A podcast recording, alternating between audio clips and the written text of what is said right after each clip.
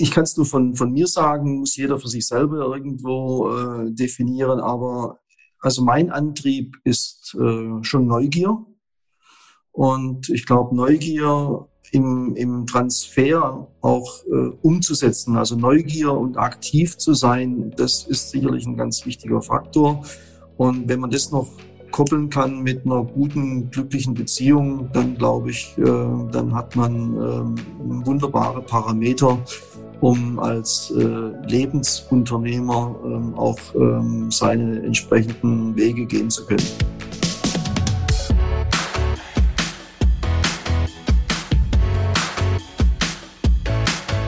Der Lebensunternehmer-Podcast. Der Podcast für dein glückliches und selbstbestimmtes Leben mit Johannes Ellenberg.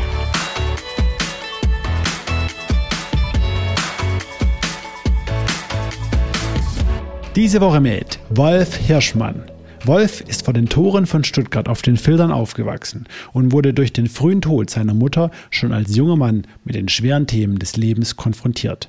Als 17-Jähriger tritt er der Freiwilligen Feuerwehr in Filderstadt bei, eine prägende Zeit für ihn. Er lernt Verantwortung zu übernehmen und entwickelt wichtige Fähigkeiten, die ihm später als Unternehmer sehr hilfreich sind. Nach der Schule machte er eine Ausbildung als Werbekaufmann in einer kleinen Agentur in Stuttgart und arbeitete danach noch eine kurze Zeit als Festangestellter im gleichen Unternehmen. Schon mit 24 wagte er jedoch zusammen mit seiner damaligen Lebensgefährtin und heutigen Frau den Schritt in die Selbstständigkeit. Sie gründen Slogan, eine Werbeagentur für Dialogmarketing. Gemeinsam entwickeln sie das Unternehmen weiter und haben in der Spitze 25 Mitarbeiter und zahlreiche spannende großen Kundenprojekte. 2008 stellt er noch einmal alles auf den Kopf und transformiert seine Agentur hin zu einem reinen Beratungsunternehmen. Im Podcast spreche ich mit Wolf über die Anfänge seiner Unternehmerlaufbahn. Er verrät mir, wie es ist, gemeinsam mit seiner Frau Familie und Unternehmen zu managen und wir finden heraus, was seine ganz persönlichen Erfolgsfaktoren als Unternehmer sind.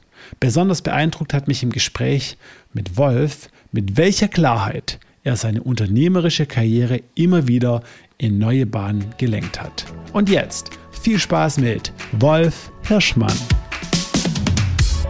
Wolf, herzlich willkommen Wunderbar, dass du heute bei mir im Lebensunternehmer-Podcast zu Gast bist. Ich freue mich sehr. Geht mir auch so. Vor allen Dingen, weil wir ja doch in diesen Lebenswegen, die wir haben, schon an der einen oder anderen Stelle ein paar ganz nette äh, Anknüpfpunkte gefunden haben. Und das macht den heutigen Termin erst recht sympathisch. Ja, du definitiv. Äh, das haben wir auf jeden Fall schon gehabt. Wir beackern äh, nicht nur ähnliche Themen, äh, Zukunft, Mittelstand, Digitalisierung, aber irgendwo auch ja, den ganzen Bereich Marketing und, und Strategie. Wir sind inzwischen auch gemeinsam in einem Club, dem sagenumwobenen Club 55, dem du auch mal vorgestanden bist. Und ja, durch dich habe ich den auch initial überhaupt erstmal kennengelernt. Von daher schon von vorneweg mal vielen Dank äh, dafür.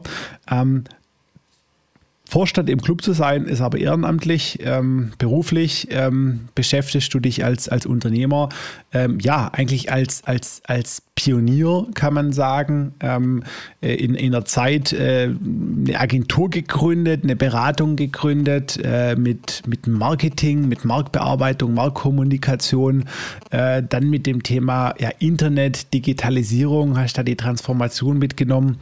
Ähm, ja, äh, im Endeffekt äh, ganz, ganz äh, spannende Zeit, wie du angefangen hast, unternehmerisch äh, tätig zu werden. Da kommen wir auf jeden Fall heute äh, auch noch genauer drauf ähm, zu sprechen. Aber wie du weißt, in diesem Podcast interessiert uns erstmal der kleine Junge. Nimm uns doch mal ein bisschen mit in deine Jugend. Wie bist du aufgewachsen? Äh, wo kommst du her? Und ja, was, waren so da, was war dein Werdegang? Ach, das ist eigentlich ganz einfach äh, und ganz simpel, ganz normale äh, Familie. Ich bin äh, auf den Filtern hier vor den Toren Stuttgarts äh, aufgewachsen und ähm, habe äh, ganz normales äh, Familienleben gehabt ähm, und bin letztlich natürlich als kleiner Steppke dann auch so ein bisschen unterwegs gewesen, war mal bei den Pfadfindern, wie sich das so gehört, ähm, habe mich mit Schülerzeitung beschäftigt und ähm, habe dann äh, natürlich auch an den ein oder anderen Stellen auch äh, so ein bisschen äh, schon meine Fühler ausgestreckt, so ein bisschen in meiner Jugend, ähm, glaube ich, ein ganz prägender Aspekt, äh, auch was meine Persönlichkeit anbelangt. Ich war schon immer so ein bisschen auch bereit, Verantwortung zu übernehmen, ähm, musste an der einen oder anderen Stelle äh, das vielleicht auch aus meinem persönlichen äh, Background. Äh, meine Mutter ist leider sehr früh verstorben, war sehr viele Jahre auch schwer krank und das hat natürlich so ein bisschen das ganze Familienleben dann auch beeinflusst und äh, wenn man dann äh, so äh, das in der Familie miterlebt, dann werden halt doch auch Aufgaben und Aktivitäten dann auch ein bisschen anders äh, definiert. Und ich glaube, dieses ähm, Verantwortung übernehmen und anpacken und ähm, auch irgendwo die Dinge anzugehen, das ist äh, etwas, was mir bestimmt genetisch äh, liegt, aber was vielleicht auch aus den Rahmenbedingungen heraus sich entwickelt hat. Und ich habe es ja gerade schon gesagt, ich war dann mal bei den Pfadfindern. Dann habe ich natürlich bei den Pfadfindern irgendwann auch gleich mal eine Gruppe geführt. Und ähm, so ein ganz prägendes Momentum war sicherlich auch dass ich äh, irgendwann in meiner Jugend die Idee hatte, ähm, ich fand Feuerwehr unglaublich spannend und wir haben in dem Ort Bernhausen, wo ich groß geworden bin, ähm, eine Stützpunktfeuerwehr, also wirklich äh, eine ganz aktive, äh, freiwillige Feuerwehr.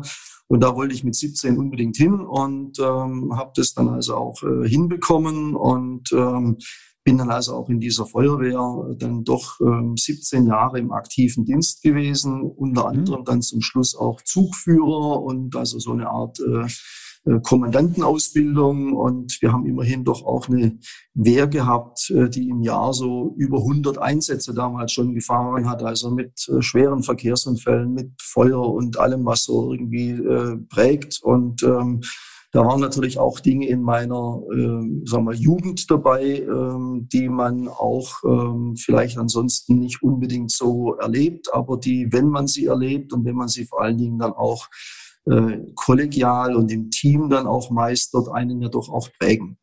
Okay, krass. Das heißt aber wirklich, du bist ja wirklich schon, ähm, ja, also in, in frühester Jugend und dann äh, als, als junger, junger Erwachsener mit, mit Extremsituationen konfrontiert worden. Ähm, Tod deiner Mutter früh, ähm, Krankheit deiner Mutter. Äh, das ist natürlich was als Kind enorm schwierig. Ähm, wie alt warst du dann da? Ähm, also wie meine Mutter starb, war ich äh, 20 und ähm, das war, wir mal, ein paar Jahre davor schon eine, äh, wir mal, längere Krankheitsphase, die da, ne, sagen wir, sich dann auch im Familienleben ausgewirkt hat. Wow. Okay, das ist, ja, wow. War das, war das, war, war das ein, war das dann irgendwie vielleicht so eine, eine Motivation oder das ein bisschen Eintreiber, der dich dann so Richtung, Richtung Feuerwehr, Richtung, ja, es ist irgendwie auch, ja, irgendwie was helfen, was machen, was, was ausrichten, äh, so in den Retter, Retter, ähm, ja, Jobposition irgendwie getrieben hat, meinst du? Oder war das eine andere Motivation damals? War das einfach so dieses technische, also, ich will da was machen, Aktion?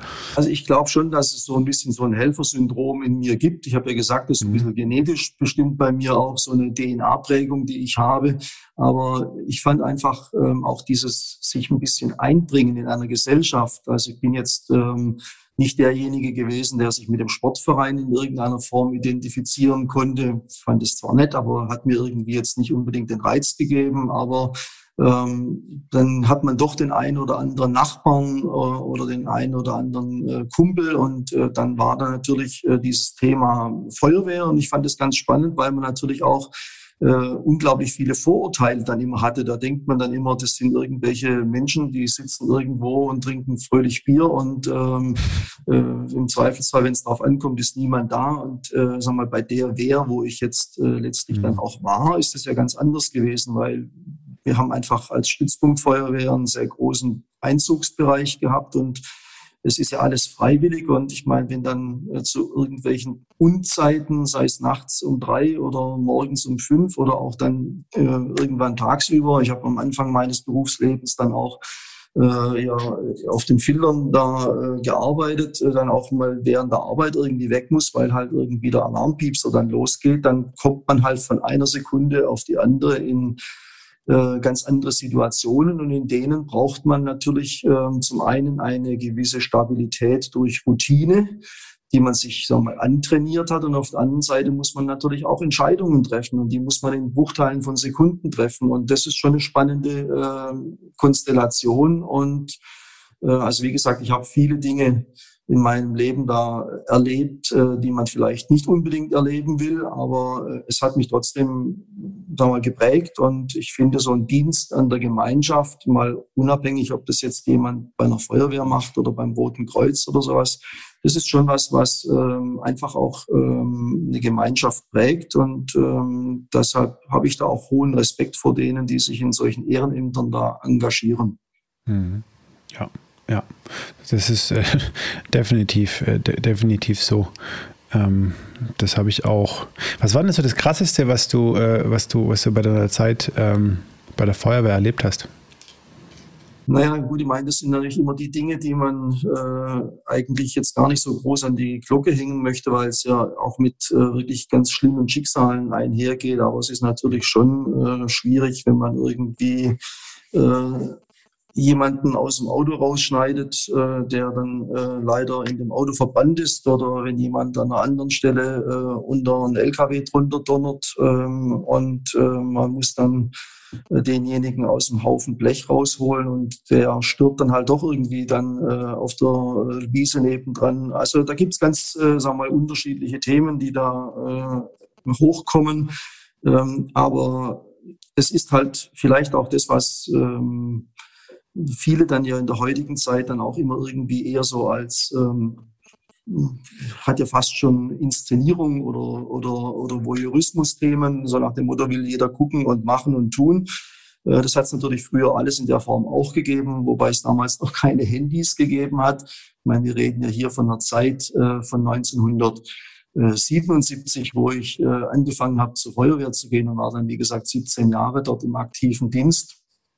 Und ähm, also die Liste von ähm, Themen ist äh, mal natürlich von solchen Geschehnissen reich, aber es gibt auf der anderen Seite auch Dinge, wo man sagen kann, da hat sich äh, natürlich auch gelohnt, weil man jemanden einfach aus einer Situation retten konnte äh, und ähm, die Person es dann in dem Sinn einfach gepackt hat und das ist dann letztlich auch wiederum äh, was Schönes oder weil man was eben erhalten mhm. konnte, äh, bevor sich vielleicht dann ganz irgendwo in, in Rauch und Flammen aufgelöst hat.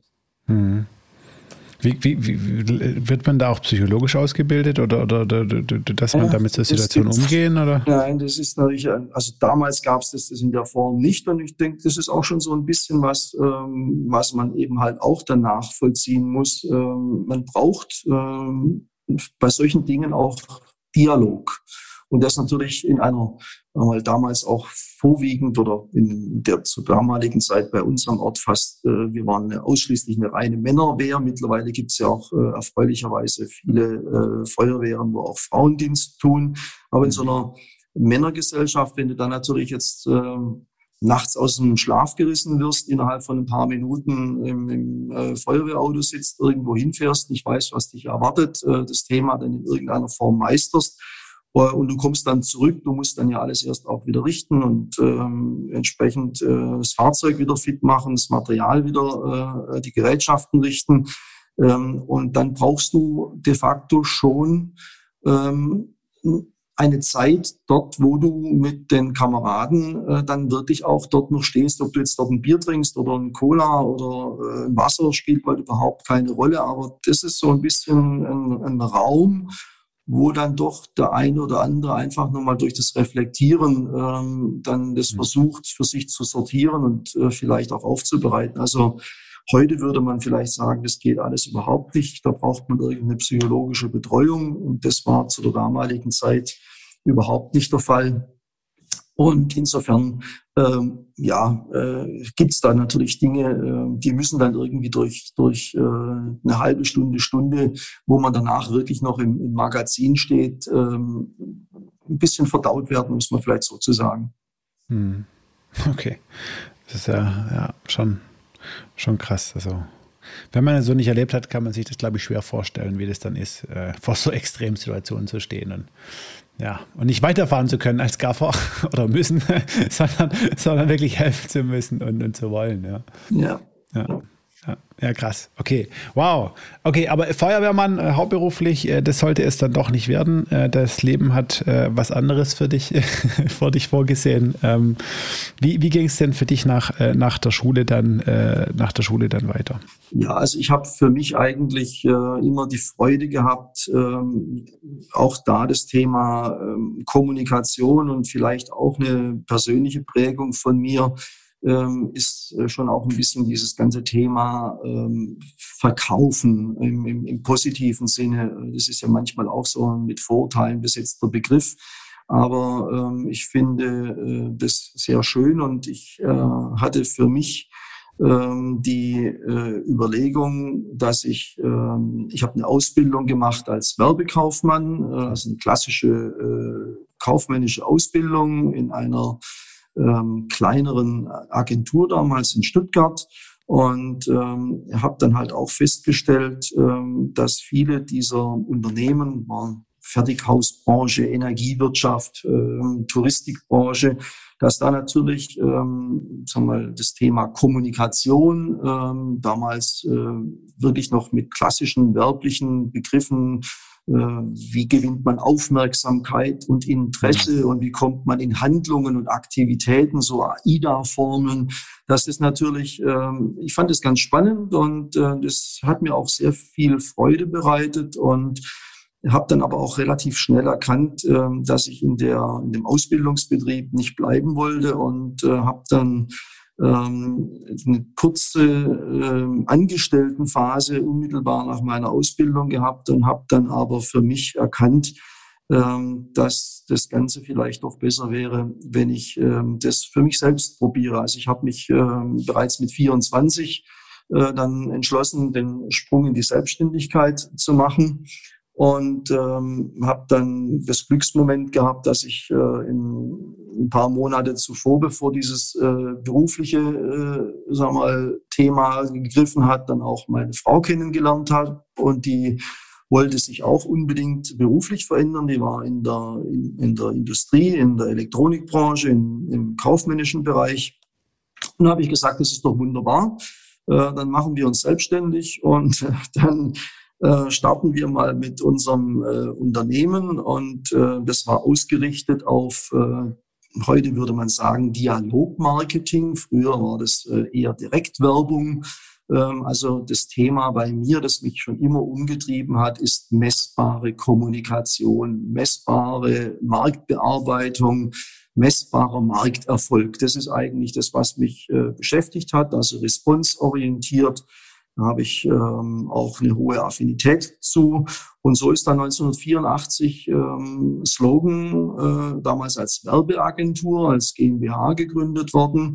Und ähm, in dieser Zeit ähm, habe ich dann natürlich auch mittelständische Unternehmen beraten und betreuen dürfen, habe dann vom Zweimann-Team äh, sprich äh, von, von meiner Frau und mir das dann hochgezogen. Wir haben dann in der Spitze dann bis hin zur Druckvorstufe und Grafik und allem Möglichen äh, gehabt, hatten dann mal irgendwann 25 festangestellte Mitarbeiter auf unserer Payroll und waren da doch sehr stark unterwegs. Aber ich habe dann auch erkannt, es ist ganz gut, ähm, auch immer mal ein bisschen zu hinterfragen, äh, wie läuft dieses Geschäft und ähm, bringt man den Nutzen, äh, den der Kunde dann auch will. Und wir haben erfolgreiche Kampagnen gefahren, aber ähm, manche unserer Kunden haben dann die nicht ganz heißen Kontakte dann relativ schnell wieder kalt werden lassen. Und das hat natürlich meine schwäbischen Wurzeln zutiefst getroffen, dass jemand, der Geld in Werbung investiert, der immer nur die Cherry-Picking-Nummer bringt, äh, dann ähm, irgendwann sagt, ah ja, das war jetzt, da haben wir ein paar Kunden gekriegt. Und dann sage ich, ja, was ist mit den anderen äh, Interessenten, die wir gewonnen haben? Ja, die lümmelten dann halt doch noch immer irgendwo im Schuhkarton, weil die Struktur in diesen Unternehmen gar nicht auf dieses ähm, mhm ähm, Marktbearbeiten ausgerichtet waren. So bin ich relativ schnell dann von der werblichen Seite auch in die äh, unterstützende, beratende Seite mit reingekommen. Mhm. Ja, okay, das kann ich, ich komm, fachlich komplett äh, nachvollziehen, ähm, weil es letztendlich ja du auch dran gemessen wirst. Ne? Also du kannst nichts dafür, aber für den Kunde zählt ja nicht der generierte Lead oder der generierte Kundenkontakt, sondern letztendlich das verkaufte Produkt oder die verkaufte Dienstleistung. Das will er ja haben. Äh, und wenn das dann selber ähm, ja, äh, nachlässig ist und aus deiner Arbeit, die dann, also die Elfmeter nicht verwandelt, die du ihm hinlegst, äh, ist er unterm Strich mit deiner Leistung auch unzufrieden. Also, äh, also weil es letztendlich er Geld gibt er für dich aus, äh, du bringst ihm, legst ihm die Elfmeter vor und äh, dann verwandelt das er nicht äh, und unterm Strich hat er Geld ausgegeben und keine Tore geschossen und das ist natürlich unzufriedenstellend.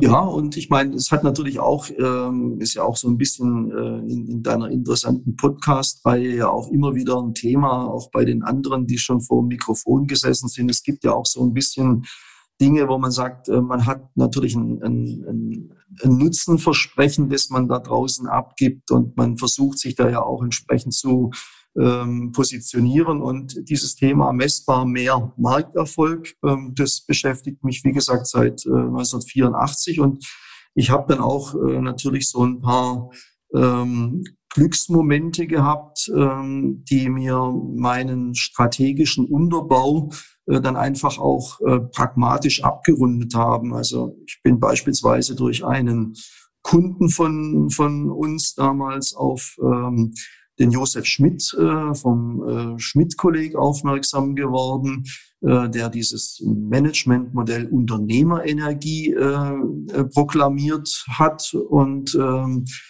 das war für mich, ich hatte mich sehr intensiv auch mit der EKS, dieser äh, Engpass-konzentrierten mhm. Strategie von, von Mewes beschäftigt. Und das war eigentlich die Konstellation, dass ich aus diesen beiden ähm, sagen wir mal, Konzepten letztlich auch für, für Slogan ähm, ein, ein Geschäftsmodell dann ähm, abgeleitet habe, wo ich klar gesagt habe, ähm, da komme ich jetzt letztlich dazu, dieses wahre Bedürfnis äh, meiner Kunden äh, A noch ein bisschen besser herauszustellen, aber natürlich auch äh, für mich selber ähm, eine ganz klare ähm, Anforderung, wo muss ich mich weiterbilden, was heißt es für mich in den entsprechenden Themen äh, zu qualifizieren und äh, habe dann dadurch auch ähm, relativ viel auch in einer engen Konstellation dann gerade mit, mit dem Schmidt-Kolleg in Bayreuth äh, über viele Jahre dann auch gemacht. Und ähm, das ist so ein Punkt, ähm, wo ich auch sagen muss, das ähm, war einfach eine, ein Glücksmomentum und ähm, das hat sich gut gefügt, das hat zu meinen, meinen Vorstellungen gepasst und das war sicherlich eine ähm, gute Entscheidung, äh, damals dann auch ähm, letztlich sich mit diesen Modellen intensiver zu beschäftigen. Mhm. Okay, ja krass, verstehe. Das heißt, und dann langsam hast du sozusagen dann auch über eine persönliche Transformation, Weiterentwicklung, so Training on the Job und auch Investition in dich, äh, äh, dann, dann die Transformation von einer klassischen ja, Werbeagentur dann auch in eine, in eine Strategieberatung gemacht. Äh, da will ich nachher noch ein bisschen, ein bisschen genauer auch drauf eingehen. Ähm, ich will nochmal aber ein bisschen auf den Moment kommen, äh, wie du mehr oder weniger mit, als 24-Jähriger Ausbildung gemacht hast bisschen im Unternehmen gearbeitet, noch nicht wirklich viel Erfahrung. Frau kennen, also unternehmerische Erfahrung, ja, und von, von, von der Geschäftswelt, also einfach, weil du noch sehr jung warst, ja, äh, Frau gerade äh, kennengelernt oder Freundin nehme ich an. Ich glaube, äh, wahrscheinlich habt ihr damals nicht geheiratet gehabt.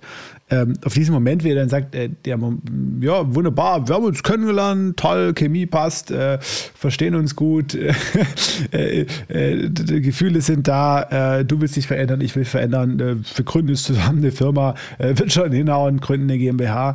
Äh, hä?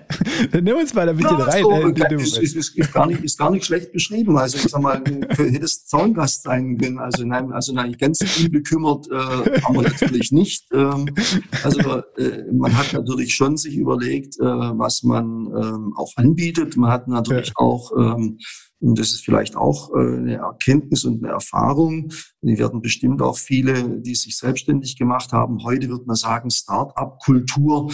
Ich meine, ja. wir haben dann damals einfach äh, wirklich auf 40 Quadratmetern im Untergeschoss vom, vom, von einem Wohnhaus angefangen mit einem Büro Und wir haben uns ähm, ganz klar damals gesagt, wir geben uns, wenn es gut läuft, ähm, woran wir glauben, wir geben uns fünf Jahre Zeit und nach fünf Jahren ziehen wir einen ganz ehrlichen, konsequenten Strich und gucken, wenn wir diese fünf Jahre packen, was ist in diesen fünf Jahren passiert? Ähm, hat sich das gelohnt für uns? Ist also jetzt nicht nur wirtschaftlich, sondern mhm. eben natürlich auch persönlich. Und ähm, ich meine, jeder, der sich selbstständig macht, der weiß dieses Thema ja auch. Ähm, du verlierst in dem Augenblick, wo du dich selbstständig machst, einen gewissen Teil deines Freundeskreises, weil die rufen halt zweimal an, ob du am Abend mit ins Kino gehst, vielleicht noch ein drittes Mal. Und wenn du dann jedes Mal sagst, nee, ich muss noch was fertig machen für einen Kunden oder keine Ahnung, bin gerade auf dem Weg nach äh, Buxtehude, äh, passt leider nicht, dann dann äh, verändert sich auch dein privates Gefüge und auch das gehört ja in eine, in mhm. ein Resümee, in eine ehrliche Bilanz irgendwo mit rein. Und wir hatten uns, wie gesagt, 84 selbstständig gemacht und auch im Übrigen ähm, äh, dann im Januar 84 gegründet und im Oktober 84 geheiratet. Also du äh, hast da schon einen richtigen äh, Punkt äh, dann äh, angesprochen gehabt. Und äh, 86 kam dann äh, unser erster Sohn auf die Welt und dann ändert sich natürlich auch nochmal das Ganze. Und dann äh, nimmt man eben ähm, das Kind noch mit in die Firma und ähm, macht ja alles. Ne? Also ihr habt ja im Endeffekt, das ist ja krass. Also finde ich jetzt so aus ja, also so Lebensgestaltungsperspektive und Planungsperspektive irgendwie wirklich ein krasser Fall. So, weil so extrem habe ich das echt noch nie gehört. Also, weil das ja dann alles auf einmal, junger Mensch, da kommen ja so viele Themen dann, ne?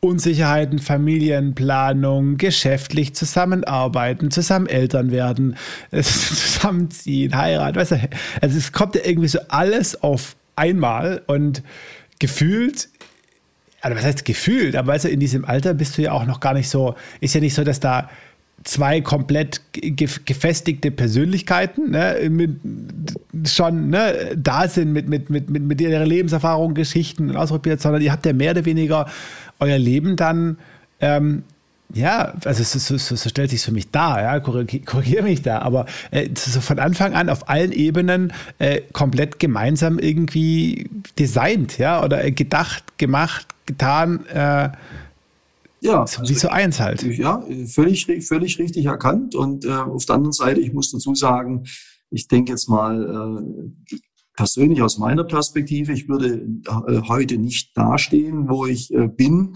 und äh, was ich vielleicht auch jetzt für mich als Berater, als Person, als Unternehmer bin, weil ich das nicht äh, alleine geschafft habe, sondern ich habe das einfach wirklich mit äh, mit meiner Frau an meiner Seite äh, hinbekommen. Und das ist was, was äh, einfach ähm, auch äh, großartig funktioniert. Natürlich gibt es dort wie überall im Leben auch die ein oder anderen Dinge, die man dann auch mal miteinander meistern muss. Aber äh, ich meine, meine Profession ist ähm, über den Dialog ähm, äh, irgendwo sich ähm, letztlich erfolgreich im Leben zu bewegen, sei es jetzt als Unternehmen oder als Mensch. Ähm, das heißt, man muss kommunizieren und ähm, dann, wenn das beide dann auch wollen und an beide an dem Thema auch Interesse haben, dann entwickelt man sich auch weiter. Und ich glaube, es gibt nie diesen äh, idealen Punkt nach dem Motto, wenn die und die Faktoren eintreten, mhm. dann hat man mhm. auf der äh, Liste von 48 mhm. Punkten die 23 wichtigsten abgehakt und dann kann man überlegen, ob man, ja. äh, was ja. weiß ich, heiratet oder dieses oder ja, jenes macht. Ne? Das gibt's äh, nach meinem Empfinden gar nicht. Ne?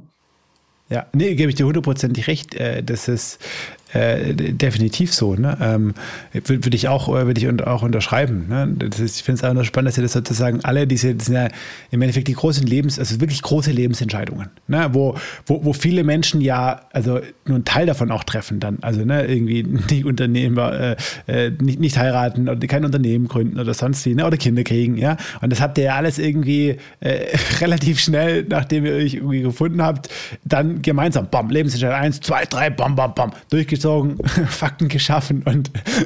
also, wobei ich also fairerweise dazu sagen muss, also wir haben jetzt äh, unser Leben nicht nach einem Businessplan strukturiert. du hast keinen Businessplan geschrieben, okay. Das beruhigt mich ein bisschen. Das beruhigt mich ein bisschen. Aber er ist aufgegangen auf jeden Fall, auch wenn es kein Plan war. Äh, die, äh, die, die Strategie ist aufgegangen. Ja, ja. ja war cool. Wir, wir hatten euch dann das so äh, aufgeteilt. Ich meine, klar, wahrscheinlich, äh, oder was heißt wahrscheinlich? Nicht so wahrscheinlich ist es nicht. Zu der damaligen Zeit war es vielleicht wahrscheinlicher, aber äh, ja, am Anfang, was war eure Rollenverteilung und wie hat sich das, äh, wie hat sich das äh, verschoben, äh, als dann, als dann Kinder kamen und ne, wie, wie war so dieses gemeinsame Unternehmerische? Ich habe ja ne, daheim dann die Familie gehabt, die ihr zusammen gemanagt habt und das Unternehmen und wie war das ein bisschen eure Rollen und ja, plauder doch mal ein bisschen aus dem Nähkästchen. Wie habt ihr das hingekriegt, dass, euch, dass ihr noch verheiratet seid? Ja, genau. Und, äh, ich, ich äh, kann sagen, das äh, wirklich glücklich und gut und ähm, man muss was dafür tun. Äh, aber die äh, grundsätzliche Thematik ist, äh, ich glaube, ein ganz wesentlicher Faktor ist, wir haben natürlich zwei komplett unterschiedliche Bereiche. Also ähm, die Ute, meine Frau, hält sich aus diesen, sag jetzt mal, beratenden Themen, die wir schon von Anfang an auch einen, einen wichtigen Teil jetzt in, in meinem Leistungsportfolio äh, dargestellt haben, äh, raus. Das ist nicht ihr Metier. Sie sorgt äh, letztlich äh, im, im Sinne von, die ist äh, Finanzbuchhalterin äh, vom, vom Background her, die sorgt für Zahlen und hat sich natürlich in der Zeit, wo wir ja von zwei Angestellten, also wir als sozusagen Gründer, ja dann irgendwann mal noch 25 Leute irgendwo waren, muss man ja auch Personalthemen und Strukturen mhm. schaffen und äh, Organisation und Prozesse und mhm. äh, das ist jetzt, sagen wir mal, äh, wirklich eine klare Thematik gewesen. Da hat sie sich drum gekümmert und mein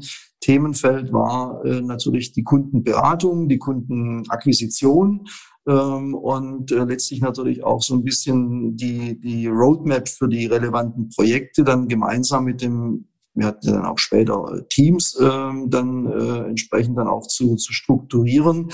Und ähm, das war dann sozusagen ja, mal an der Verkaufsfront, wenn man es mal blatt formuliert, äh, und in der konzeptionellen Ebene mein Part und die die äh, Relevanz und wichtige Thematik des Backoffice lag dann äh, oder liegt immer noch dann eben in der Rolle von, von meiner Frau. Mhm. Okay. Ja, klasse. Klasse. Das ist, äh, das ist echt spannend. Aber auch da ist wichtig, äh, auch das war auch so eine Erkenntnis, mhm. also aus dieser Beschäftigung auch mit ähm, dem engen Miteinander mit, mit Schmidt-Kolleg. Wir haben uns also auch da äh, zweimal im Jahr gab es da immer ein bisschen so ein Anwenderforum. In, äh, da fuhr man dann für zwei, drei Tage, äh, Freitag bis Sonntag, äh, dann nach Bayreuth. Und da gab es Vorträge, Weiterbildung, Erfahrungsaustausch. Und ähm, da haben wir auch immer äh, Themen gehabt, ähm, wo wir dann auch mal sie bei einem Thema, das mich interessiert hat, mitgehört hat und umgekehrt letztlich auch. Und wir sind dann also die Rückfahrten von diesen äh, äh zweimal im Jahr stattfindenden Kollegtagen ähm, von Bayreuth bis äh, wieder hier Filderstadt, ähm, die waren dann eigentlich in der Regel fast zu kurz von der Fahrzeit her, weil wir einfach die Themen, die uns beschäftigt haben, im Miteinander oder auch in den einzelnen Bereichen halt auch ausgetauscht haben. Also auch da, ja, äh, eben das äh, Miteinander reden und äh, die Themen auch reflektieren. Hm. Hm. Ja, Kommunikation, wie du schon gesagt hast, Dialog. genau, ja. ja. Am besten Bestbauen mit Erfolg, ja.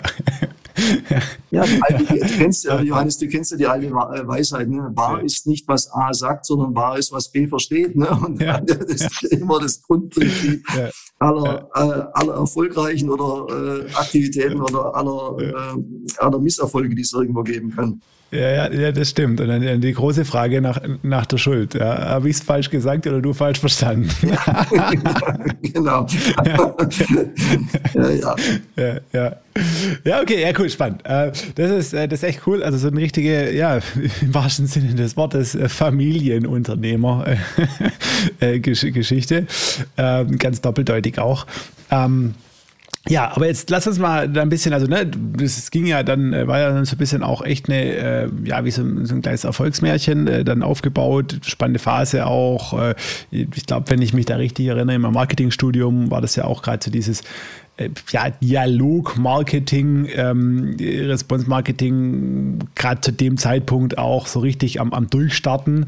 Äh, das war so, ne, das ein bisschen, wenn man will, war es eigentlich so ein bisschen, dass ich vergleiche das immer äh, retroperspektiv ähm, mit, den, mit, den, mit den Vorläufern eigentlich so dieses Online-Marketings, wo ich plötzlich Marketing messbar machen kann. Ja, das ja, nicht irgendwie große Anzeigen und ne, mal schauen, sondern halt irgendwie ja, die erst, ersten Schritte sind Marketing und Vertrieb, wie kann ich es messen? Ne? Also die, mhm. äh, das ist, und da seid ihr komplett reingestartet, 25 äh, Leute. Ähm, aber es gab ja dann auch äh, Phasen, ähm, unternehmerisch, ähm, weiß ich aus unseren Gesprächen, die dann nicht so rosig waren und auch härtere Zeiten, wo du ja, auch mal. Auch das gehört natürlich dazu. Also man muss sagen, wir haben in all diesen Jahren ähm, toi toi toi ähm, mhm. immer gut gewirtschaftet, ähm, auch sei es mal nichts Überbordendes, äh, mhm. vernünftig ähm, kaufmännisch äh, gearbeitet, ähm, äh, Themen auch im Unternehmen gelassen und ähm, ich sage jetzt mal, ob man äh, andere brauchen vielleicht zwei Ferrari oder ein Lamborghini mhm. oder sowas. Also das äh, hat jetzt, äh, obwohl man sich leisten könnte und niemand interessiert. Äh, also da hat man einfach auch ein paar andere Präferenzen. Aber wir haben natürlich ein paar ähm, Herausforderungen gehabt, ähm, die unter anderem auch sagen wir, darin äh, mündeten oder daher rührten, so muss man sagen.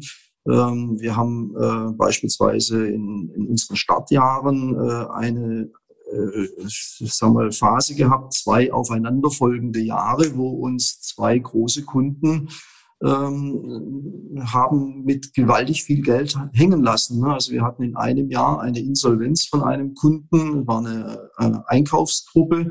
Ähm, das hat damals noch zu D-Marks-Zeiten, aber das waren, da haben wir fast 100.000 Mark äh, in den Sand gesetzt. Ähm, und ähm, das brauche ich dir als äh, Ökonom nicht sagen. Das ist nicht Umsatz, sondern das geht erstmal von dem äh, ab, was man irgendwo sich vorher äh, mühsam erspart und auf die Kante gelegt hat. Ähm, mhm. Und im darauffolgenden Jahr ist uns ein anderer, ähm, äh, war damals ein äh, technisches Unternehmen auf der Alp oben, äh, ist uns dann äh, über die Klinge gesprungen mit nochmal knapp 60.000 Mark. Ähm, und ähm, ja, dann äh, muss man natürlich gucken, man glaubt an sich, man äh, schaut, wie man mit den Themen weitermacht, aber es ist de facto natürlich schon eine Situation, wo man äh, denkt, ach du Schande, für was haben wir jetzt eigentlich die letzten Jahre äh, gearbeitet und was äh, bindet man sich im Zweifelsfall dann irgendwo ans Bein.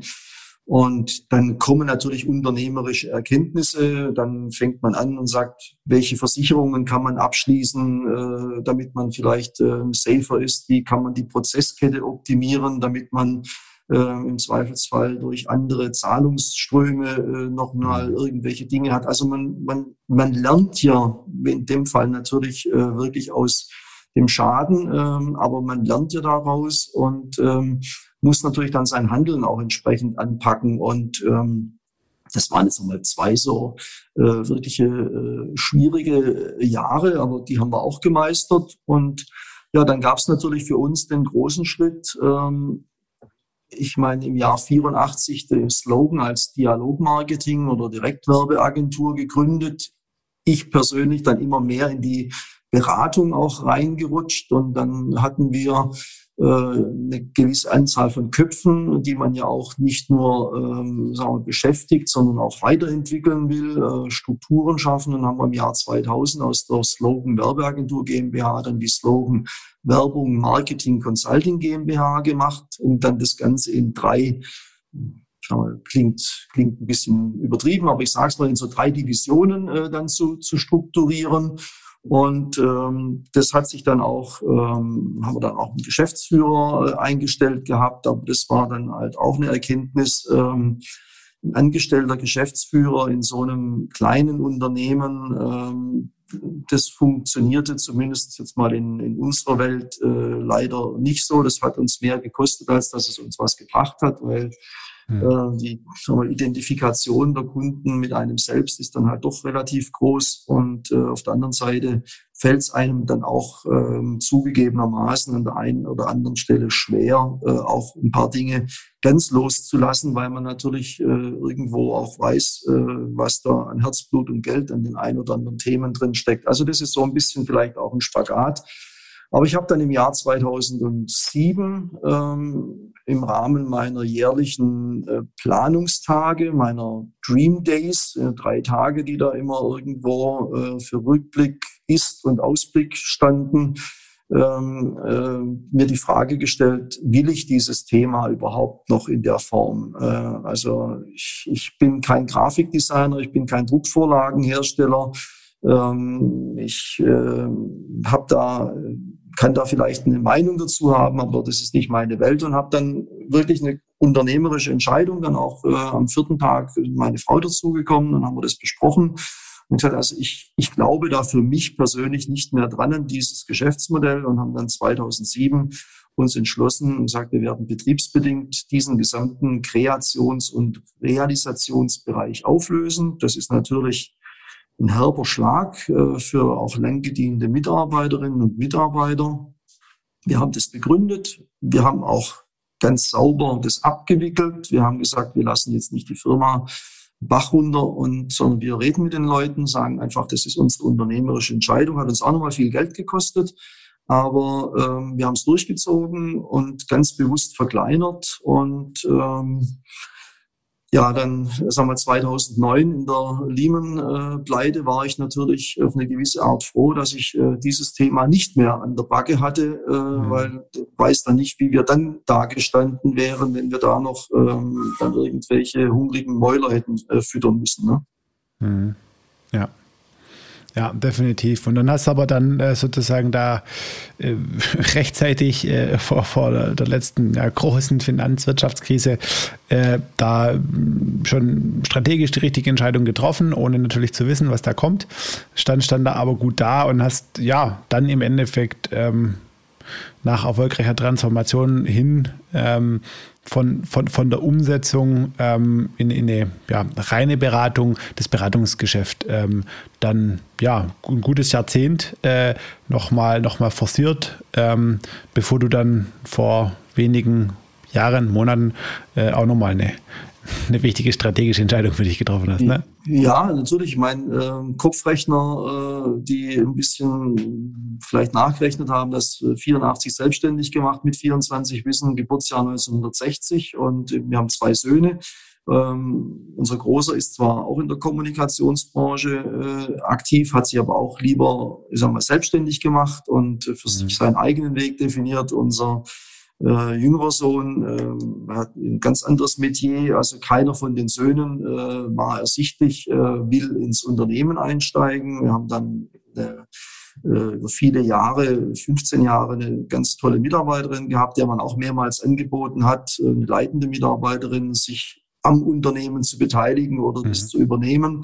Aber die hat dann gemeint, also alles im Leben, aber nur nicht unternehmerisch. Äh, und mhm. dann war relativ äh, klar, dass ich sage jetzt mal mit 60 ähm, letztlich ähm, der Schritt kommt, dass ich sage, da ab dann nur noch in, im, im handverlesenen Mandat ähm, für eine Handvoll Kunden und äh, auf dieses Ziel eben die Aktivitäten ausgerichtet, mich peu à peu auch von dem Beraterteam, das dann äh, noch da war, so getrennt, dass die jetzt als festfreie, wenn es notwendig ist, dann eben mitwirken. Ähm, aber für uns einfach, für meine Frau und mich jetzt, das ist eine, wir machen das zu zweit, äh, so wie wir begonnen haben sozusagen. Und ähm, ich habe das große Privileg, äh, ein paar ganz tolle äh, Kunden zu haben und ähm, habe ja nebenher auch noch äh, viele Jahre schon diverse Beirats- und Aufsichtsratsfunktionen und äh, noch ein paar andere Ehrenämter. Also ich sage mal, der Kalender ist ähm, immer noch gut gefüllt, aber es ist nicht mehr der Druck dahinter, mhm. ähm, der natürlich über Jahre und Jahrzehnte äh, den Alltag geprägt hat. Ja, ja, cool. Das finde ich, das finde ich ehrlich gesagt auch eine, äh, eine super clevere, ähm, ja, vernünftige Entscheidung, dann ähm, zu sagen, okay, ich meine, ne, Unternehmer, also die aller Stefan, äh, Stefan Merath oder frei nach Stefan Merath, äh, mhm. also die, die erste und oberste Aufgabe des äh, Unternehmers äh, ist die Nachfolge zu regeln, ja, ähm, und äh, dieser Frage hast du dich ja äh, gestellt, der äh, sozusagen auseinandergesetzt und bist äh, zum, zum Entschluss gekommen oder eine Antwort war, okay, es, es, sie, sie stellt sich sozusagen nicht, weil es letztendlich kein ja, keine validen Nachfolger oder keine gute Nachfolgemöglichkeit gibt. Und, und hast dann aber gesagt, okay, wenn das dann so ist, ja, dann äh, drehe ich da jetzt nicht noch irgendwie bis 70 äh, selber am, am, am großen Schwungrad, äh, äh, große Organisation und alles, sondern dann sage ich, gut, dann hat die jetzt seinen Zweck erfüllt dann äh, ist diese Organisation jetzt nicht zum Nachfolgen praktisch geboren, äh, äh, sondern veränderst, guckst auf dich persönlich, was, was, was tut mir gut, was brauche ich jetzt als, als, als Mensch, als Wolf äh, mit deiner Frau zusammen und sag, gut, dann seisen wir da jetzt hingehend down, äh, wir machen jetzt zweit weiter äh, und wenn wir keine Lust machen, hören wir einfach auf. Genau, also ich sage jetzt mal, äh, das Thema keine Lust mehr haben, kann ich mir ehrlich gesagt nicht vorstellen, aber ich sag mal, zumindest mal in einem, ähm, es ist eine andere Art von, von Lebensqualität und ähm, muss man auch, das werden alle diejenigen, die zuhören und auch selbstständig sind, äh, sicherlich auch nachvollziehen können. Ähm, also man fängt ja als Unternehmer und als Selbstständiger jetzt nicht an, irgendwie die äh, permanent die Steffuhr zu füttern. Auf der anderen Seite sind wir natürlich ähm, ein sehr strukturiertes Unternehmen und äh, das heißt also, man erfasst natürlich logischerweise die Zeit äh, und äh, man muss sich dann schon mal die Frage stellen, wenn man dann halt im Monat äh, für alles, was man irgendwie so macht, äh, im Schnitt zwischen 250 und 260 Stunden irgendwo auf der Uhr hat, dann äh, kann man relativ schnell nachvollziehen, dass das halt ähm, einfach von Montag bis Sonntag Themen gibt ähm, und mhm. nicht im Sinne von das äh, Beklagen. Wenn es mir keinen Spaß gemacht hätte, mhm. dann hätte ich es nicht getan. Aber ähm, das sind natürlich Dinge, wo man jetzt sagt, ähm, ich habe jetzt natürlich auch mal die Chance, äh, wir gehen dann am Wochenende dann halt lieber mal wieder ins Allgäu oder wir machen mal irgendwas anderes und ähm, mhm. haben dann eben mal wirklich von Freitag bis Sonntag oder Montag äh, dann einfach auch ein bisschen einen Freiraum und das hat es natürlich in dieser langen Phase äh, der mhm. ähm, geschäftlichen Aktivitäten eher selten gegeben. Wobei mhm. wir haben uns immer unsere Urlaube gegönnt. Das ist auch mhm. etwas, was ich Josef Schmidt, meinem geistigen Mentor, wirklich zu verdanken habe. Also auch im Hinblick auf unsere Söhne. Wenn Schulferien waren und wenn es nur ein paar Tage waren, haben wir auch ähm, Urlaub mit den Kindern äh, gemacht. Also zu Hause oder irgendwo hin oder gerade egal. Mhm. Aber ähm, da gab es auch immer diesen Slot. Ähm, und das war auch wichtig zu signalisieren. Wir haben da für die Kinder eben auch eine Präferenz. Ähm, und das muss man sich halt einplanen. Wenn man sich nicht einplant, dann findet es nicht statt. Und ähm, das ist, ähm, glaube ich, auch so ein Prinzip, das mir zu eigen ist. Und von der Seite her äh, war das, äh, glaube ich, ganz, ganz gut und ganz hilfreich. Und äh, unsere Söhne sind heute noch irgendwo. Wir haben mal zeitlang Städtereisen gemacht und äh, dann waren wir in Budapest oder in Paris oder in München mhm. oder irgendwo oder in Berlin und ähm, das, äh, da kommt man heute noch irgendwie drauf. Ach ja, damals waren wir mal irgendwie drei Tage in keine Ahnung wo. Ne? Mhm. Ähm, also nicht nur der, wir, wir schneiden uns jetzt mal mühsam zwei Wochen Sommerurlaub raus, sondern man guckt, dass man einfach aufs Jahr verteilt und auch füreinander sich Zeit nimmt. Mhm. Schön. Ja, das ist ähm, das ist wichtig und mit Sicherheit so ein Erfolgsrezept gewesen. Ähm, was, was bedeutet denn für dich, ich meine, das ist, ich grad, ist mir gerade wieder die Jahreszahlen so gesagt hast, ne? ich bin 84 geboren, äh, du hast dich 84 selbstständig gemacht, das heißt, du bist genauso lang Unternehmer wie ich am Leben, ne? das ist sagen. ja, ähm, äh, was bedeutet denn Unternehmertum für dich? Ja, also ich finde schon, ähm, also es hat was mit Eigeninitiative zu tun. Also ich glaube, das ist so ein ganz wesentlicher Faktor. Also Selbstständigkeit oder Unternehmertum, das hat was mit, mit Aktivität, mit Neugier zu tun. Also ähm, mhm. Dinge einfach auch in die Hand nehmen, äh, nach Dingen schauen, die man verändern kann, die man verbessern kann oder wo man vielleicht auch irgendwo äh, in einen anderen Gestaltungskorridor kommt. aber einfach auch mit dieser Kopplung, dafür bin ich dann auch verantwortlich. Also ich bin bereit, mhm. dieses Risiko zu tragen. Ich übernehme die Verantwortung. Und ähm, also ich finde auch ähm, dieses Wort Selbstbewusstsein, also jetzt wirklich, wenn man das mal so ein bisschen aufteilt, ne? also wissen, wer ist man selbst, das tun, mhm. was man tut, bewusst um danach auch das zu sein, was man sich eigentlich irgendwie dann auch als Ziel vorgestellt hat. Also das äh, finde ich ist für mich eigentlich so eine, eine Kupplung, ähm, ja, eine selbstbewusste, ähm, verantwortliche Lebensführung. Mhm. Schön, ja, das gefällt mir. Vor allem äh, diesen, diesen Dreiklang, den du da äh, in, in Selbstbewusstsein ähm, äh, verpackt hast oder rausgeholt hast, wie man, äh, wie man, äh, wie man auch will. Ähm, wenn du dich selber so ein bisschen reflektierend äh, zurückblickst auf dein, dein Leben als jetzt Unternehmer bisher, das geht ja noch weiter, ähm, aber kannst du da sagen, also, was waren das vielleicht so Erfolgsfaktoren? unternehmerische, die dich jetzt halt ja äh, mit, mit 60 immer noch ähm, unternehmerisch aktiv sein lassen und zurückblicken lassen auf ja eine, eine wirklich fruchtvolle unternehmerische Karriere?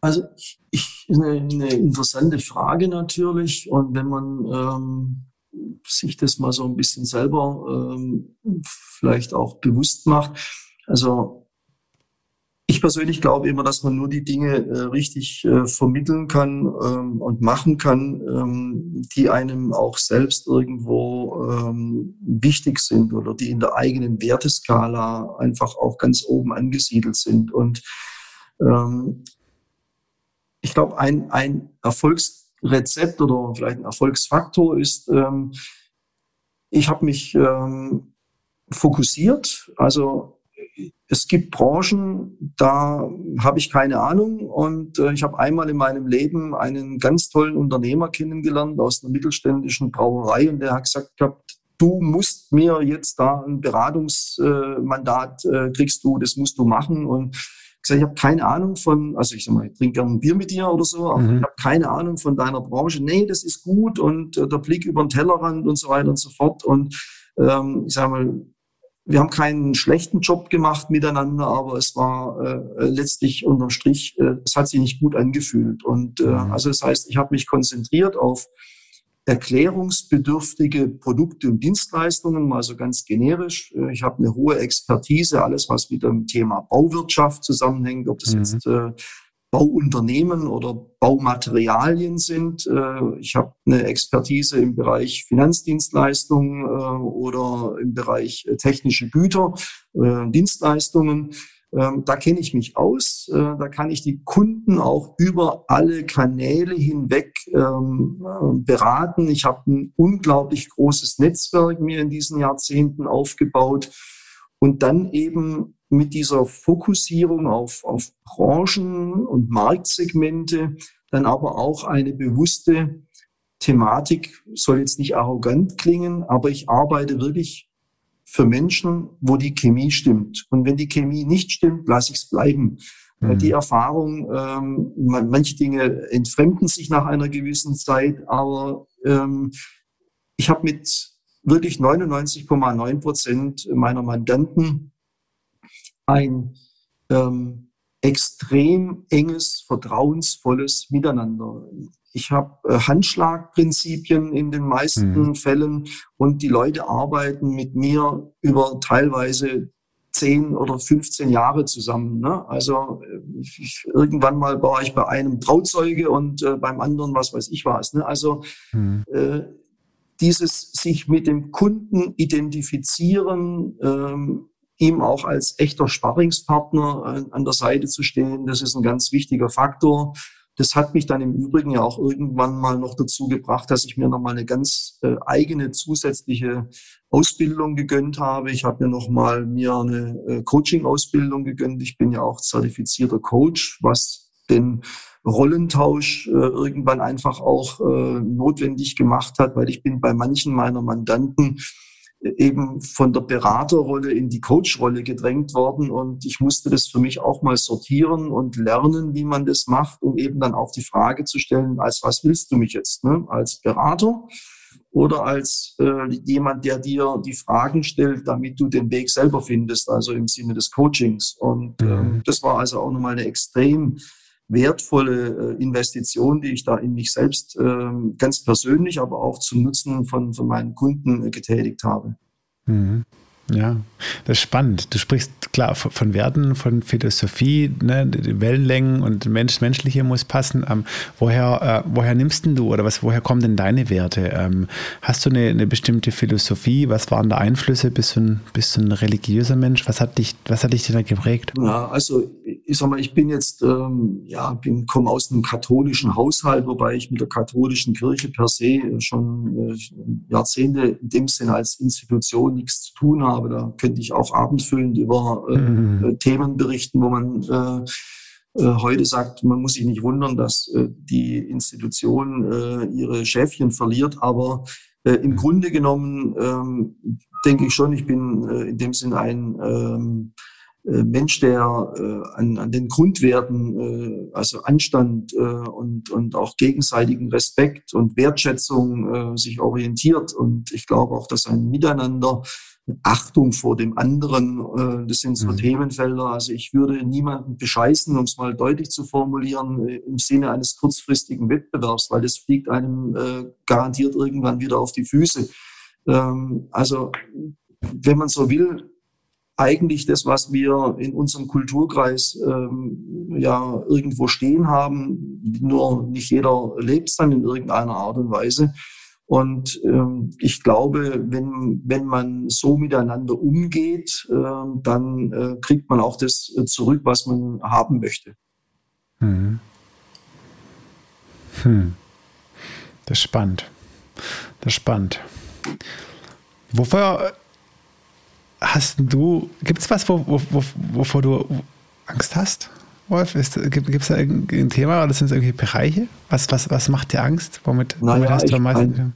Ähm, Angst in dem Sinn ist natürlich ein extremer Begriff und den kann man ja auch in ganz unterschiedlichen Facetten beleuchten. Klar, ich meine, es gibt ähm, Angst ums eigene äh, Ich, um, um, um das Thema. Ich hatte 2008 auch Hautkrebs, äh, schwarzen Hautkrebs, also auch äh, ein Thema, wo ich wirklich Glück gehabt habe, dass das äh, zu einem Zeitpunkt noch erkannt wurde und ähm, behandelt wurde, äh, wo es in dem Sinn so nicht gestreut hat. Aber man kommt dann natürlich auch an einen Punkt, wo man äh, über eine gewisse Zeit ähm, überlegt äh, und dann muss man regelmäßig zum wieder in die Uniklinik zum Screenen und dann fährt man jedes Mal mit einem komischen Bauchgefühl dorthin. Das ist nicht auch irgendeine Form der Angst. Ähm, ähm, aber ähm, aber ich, ich glaube, wenn man, wenn man richtig äh, die Dinge hinterfragt, dann muss man sagen, ist es eine Sorge oder ist es ein Angstfaktor?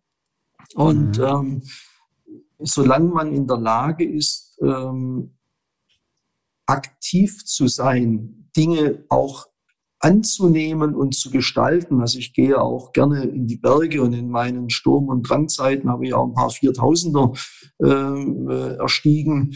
Äh, sich in der Situation äh, zu stellen und zu sagen, okay, also was weiß ich, hatten mal ein fürchterliches Gewitter in der Bernina Gruppe irgendwie am frühen Morgen um halb fünf auf dem Weg zum Piz Palü. Ja, ich meine, da fühlt man sich auch nicht wohl. Da hat man auch Angst, mhm. äh, wenn man da irgendwie äh, im, im, Berg drin hängt.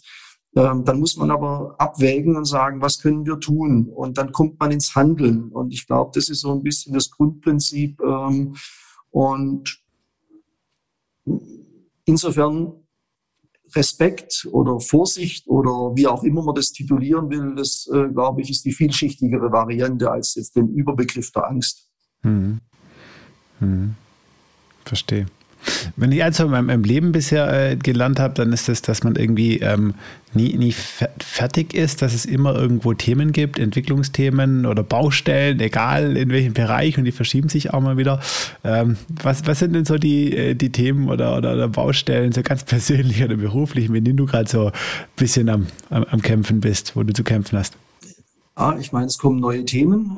Ich habe ja vorher schon gesagt, ich äh, bin ja auch sehr dankbar. Ich habe ja ein paar Unternehmen, ähm, da bin ich schon viele Jahre im Beirat, was ja auch eine sehr verantwortungsvolle äh, Aufgabenstellung äh, ist. Und ich bin seit 20 Jahren im Aufsichtsrat einer Volksbank, bin jetzt seit letzten November Aufsichtsratsvorsitzender. Das ist nochmal eine ganz andere ähm, Hausnummer weil da natürlich auch unglaublich viel Regulatorik kommt, ähm, was jetzt den Unternehmer in mir fuchsteufelswild macht, weil ich natürlich irgendwann auch sage, warum muss eine Volksbank sich so behandeln lassen wie eine international agierende äh, Großbank? Ähm, mhm. Also das sind so Dinge, da lerne ich gerade mit den ein oder anderen Themen umzugehen, weil man da nicht rauskommt aus der Nummer. Ähm, äh, also das ist ein Punkt, der mich auch inhaltlich, ähm, obwohl ich ja schon, wie gesagt, zwei Jahrzehnte dabei bin, jetzt in dem neuen mhm. Amt nochmal ganz intensiv fordert. Und ich habe natürlich auch Kunden, wo wir gerade in, in, in Bereichen sind, ähm, äh, auch neue Anforderungen. Ich habe bei einem meiner Mandanten ein, äh, auch ein ein Change-Projekt jetzt gerade äh, mit im, im Laufen, äh, wo auch neue Herausforderungen kommen, ähm, wo man jetzt auch guckt, wie man mit Kollegen in anderen Beratungssegmenten dann zusammenarbeitet. Auch nochmal eine etwas andere Dimension, ähm, mhm. aber spannend. Mhm. Okay, spannend. Ne? Das heißt also, auch wenn man, wenn man irgendwie 37 Jahre Erfahrung hat als Unternehmer, viel gesehen, gemacht, getan hat, äh, gibt es immer wieder gibt immer wieder Themen, Herausforderungen, wo man, ja, wo man wachsen darf und äh, lernen darf. Ja, also es wäre ja auch schlimm, wenn man nur die Schublade aufmacht. Also den Anspruch mhm. habe ich auch nicht. Also ähm, schon ein bisschen dieses Maßgeschneiderte. Äh, ansonsten wird es ja auch nicht ähm, wirksam. Und äh, aber das mhm. kostet natürlich Kraft und Energie. Ja, okay, cool.